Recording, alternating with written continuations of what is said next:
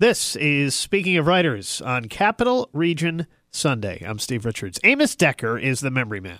Following a football related head injury that altered his personality, Decker is unable to forget even the smallest detail, as much a curse as it is a blessing. And in the number one New York Times bestselling author David Baldacci's fifth installment of the fan favorite Memory Man series, it's called Redemption, Decker discovers that a mistake he made as a rookie detective may have led to deadly consequences. David Baldacci is a global number one best-selling author and one of the world's favorite storytellers. His books are published in over 45 languages and in more than 80 countries, with over 130 million worldwide sales.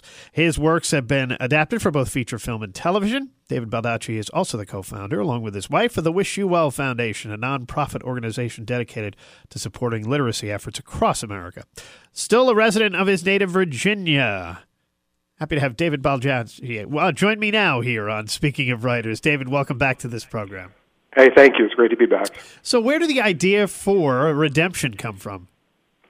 You know, I was I was continually trying to evolve Amos Decker's character. In this book, I wanted to show a couple of things. One, that his memory is not always perfect, um, and that he is actually sort of vulnerable in a couple of ways, and that he can make mistakes. Um, so in Redemption, it, the story opens with him back in Burlington, Ohio, his hometown. He's there for a very solemn occasion. It was been his daughter's 14th birthday. She was killed along with her mother um, in a murder that happened, a couple of murders that happened years ago involving Amos Decker.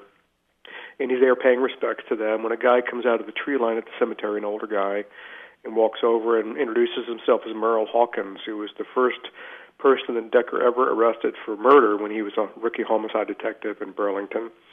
And uh, Hawkins is out of prison now for reasons that'll be explained in the novel.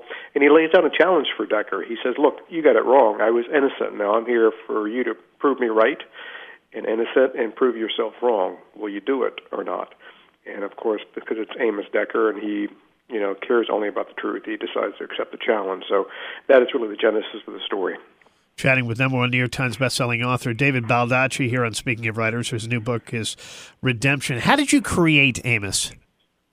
You know, it was little by little. I, I really got excited about the possibility of having him a detective with some, you know, personality quirks um, when I read a book years ago called Born on a Blue Tuesday about somebody who had been born with synesthesia, which is when your sensory pathways in your brain are intertwined. So you see numbers as colors, for example. And I started reading more and more about the brain and about people with these phenomenal memories that you're born with them, like the actress Marilu Henner, or people have TBIs, traumatic brain injuries, and come out of that uh, with remarkable talents they didn't have before, intellectual gifts they didn't have before. And that's because the brain will rewire itself around damaged areas, and that opens up other pathways in the brain that you maybe were not utilizing before. And that's what happened with Amos Decker. So now he has a condition called hyperthymesia. And I thought it would be really cool for a guy uh, who's going to be a detective to have that quality because it would be a great attribute. You could look at things and remember everything. Somebody told you a lie and they tell you something later that's inconsistent or contradictory and you have it right there in your hand. It's kind of sort of having a personal cloud in your head.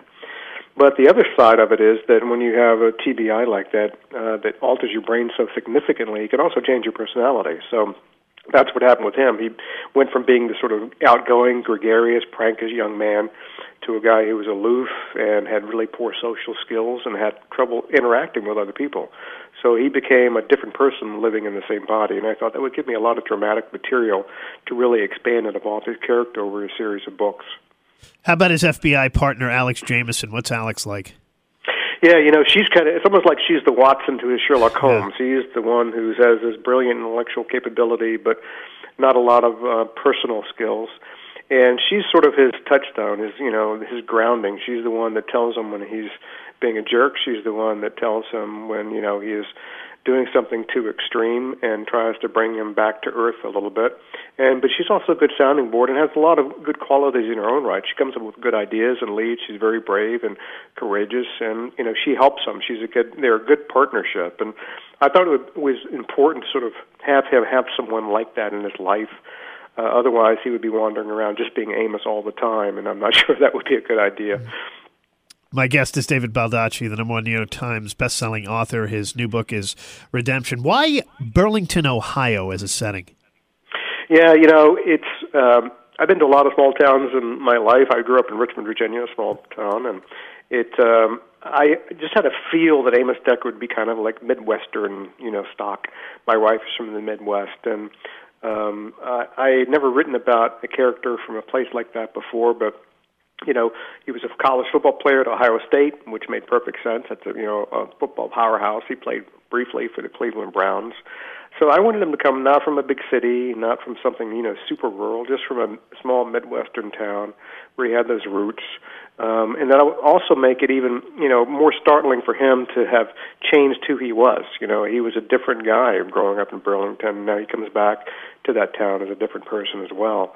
Uh, so all in all, you know, that was a you know a creative decision I made because I wanted them rooted in something, and coming from some place that a lot of people could relate to and understand, sort of be a universal place for many people. David, in what way is uh, this book Redemption, if any, uh, you wrote different from the book you set out to write? Well, I think along the way I found some things out about Decker um, that maybe I didn't know before. There was a softer side to him that probably wasn't as evident in some of the earlier books. There's a piece in here where there's a person he cares about who has been given, you know, uh, sort of a serious uh, health diagnosis that he actually is very well positioned to counsel her about. And that was not a theme that I really saw coming when I first started out to write this book, but it fit well within, I guess, the trajectory of this character arc that I wanted to commit to in the, in the course of writing Redemption. Because uh, I wanted to show that, you know, even though Decker has already changed before because of his brain injury, he's going to continue to evolve and maybe just discover a little. There's a little bit of him that used to be there that he thought was always gone and would never come back, and maybe it is coming back a little bit. So that sort of surprised me as I was writing the novel, but you know, it's a good thing.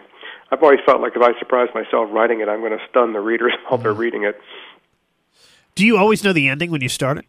Never, never know the ending for a novel before I started. I, I just had a, I did a book festival a few months ago with John Grisham. He and I did a luncheon together, sit up on stage talking to each other about stuff. We've done that before. And John is an outline everything, you know, to the end kind of guy before it sits down to write it, and I'm not that. I sort of let the story go organically, so we rib each other all the time about that. He thinks it's ridiculous the way I do it, and I think it's ridiculous the way that he does it. But that shows writers that there are a lot of different ways to do this, you know, and you can find your own voice and own method, and that method ch- may change over time or the course of your career. So don't feel like you have to do it one way. Lots of very successful writers do it very different ways. But I've always felt like if I knew the ending of a novel before I sat down to write it, I wouldn't be writing a story. I would be like typing to an already prescribed end that I knew was coming, and I don't know how exciting and fresh and fun that would be. Do you have a special place where you write? The only special place is in my head. Mm-hmm. So with that, you know, you can write anywhere. So I I write on the road. I write in hotel rooms, on trains, planes, you know, cars um, the perfect place to write is in your head. It doesn't have to be a physical space. And I get it. This, you know, writers. Some writers like to be in the same place and the same time of day, and again, that works for them. And I have an office outside the house in Northern Virginia, and when I'm in town, I go there every day, and I do a lot of work there. But I also write, you know, lots of other places. If you know, I, I can sit in the middle of a restaurant and you know be working, get a lot done, because if you're in the zone, it's like you're all alone in a room. David, how long does it take you to research and write a novel like Redemption? Redemption, the, the, probably the research component of that was a couple of months. Um, just you know, talking to people, interviewing, going to some places, uh, fleshing things out in my own mind, uh, getting dialogue and lingo and vernacular correct um, some of the forensics. Um, you know, I had to talk to some people in the fields that do that to make sure that I had nailed that appropriately. So, some some books are more than that. Some books are three, four months of research, just because they're a little more technical. Uh, Redemption is probably about a couple of months. In our remaining moments with David Baldacci here on Speaking of Writers, the number one New York Times best-selling author. His new book is called Redemption. Any news on the Hollywood front? Movies or TV projects in the works? Yeah, you know, we just uh, sold the um, television rights for the Amos Decker series to Village Roadshow, and so they're trying to develop that into a network television series. And the John Puller, uh, Sony has those rights, and they have a screenwriter and a pilot script written, and they're in the process of developing that as a network television series. So those are the two projects going right now. I can tell you from experience that doesn't mean they're going to get made, but you know, we've a lot of good people working on it. Maybe one of them will get to the to the screen at some point. And I'm sure you're hard at work on another novel. If so, can you give us a sneak peek?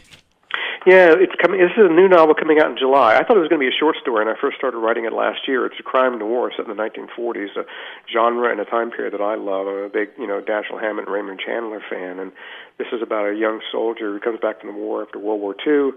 He um, is framed for a crime. He goes to prison. He gets out, and he has to spend his parole, three-year parole term, in a small town uh, in the United States. And when he gets there, all hell breaks loose. So it's it's you know a period piece. Um, my short story, which I thought was going to maybe be 20 pages, ended up being over 400 pages because I was so obsessed with writing it. And I, I really love it. It's called One Good Deed, and it'll be out in July. And introduces a brand new character and and a time period that I really find fascinating.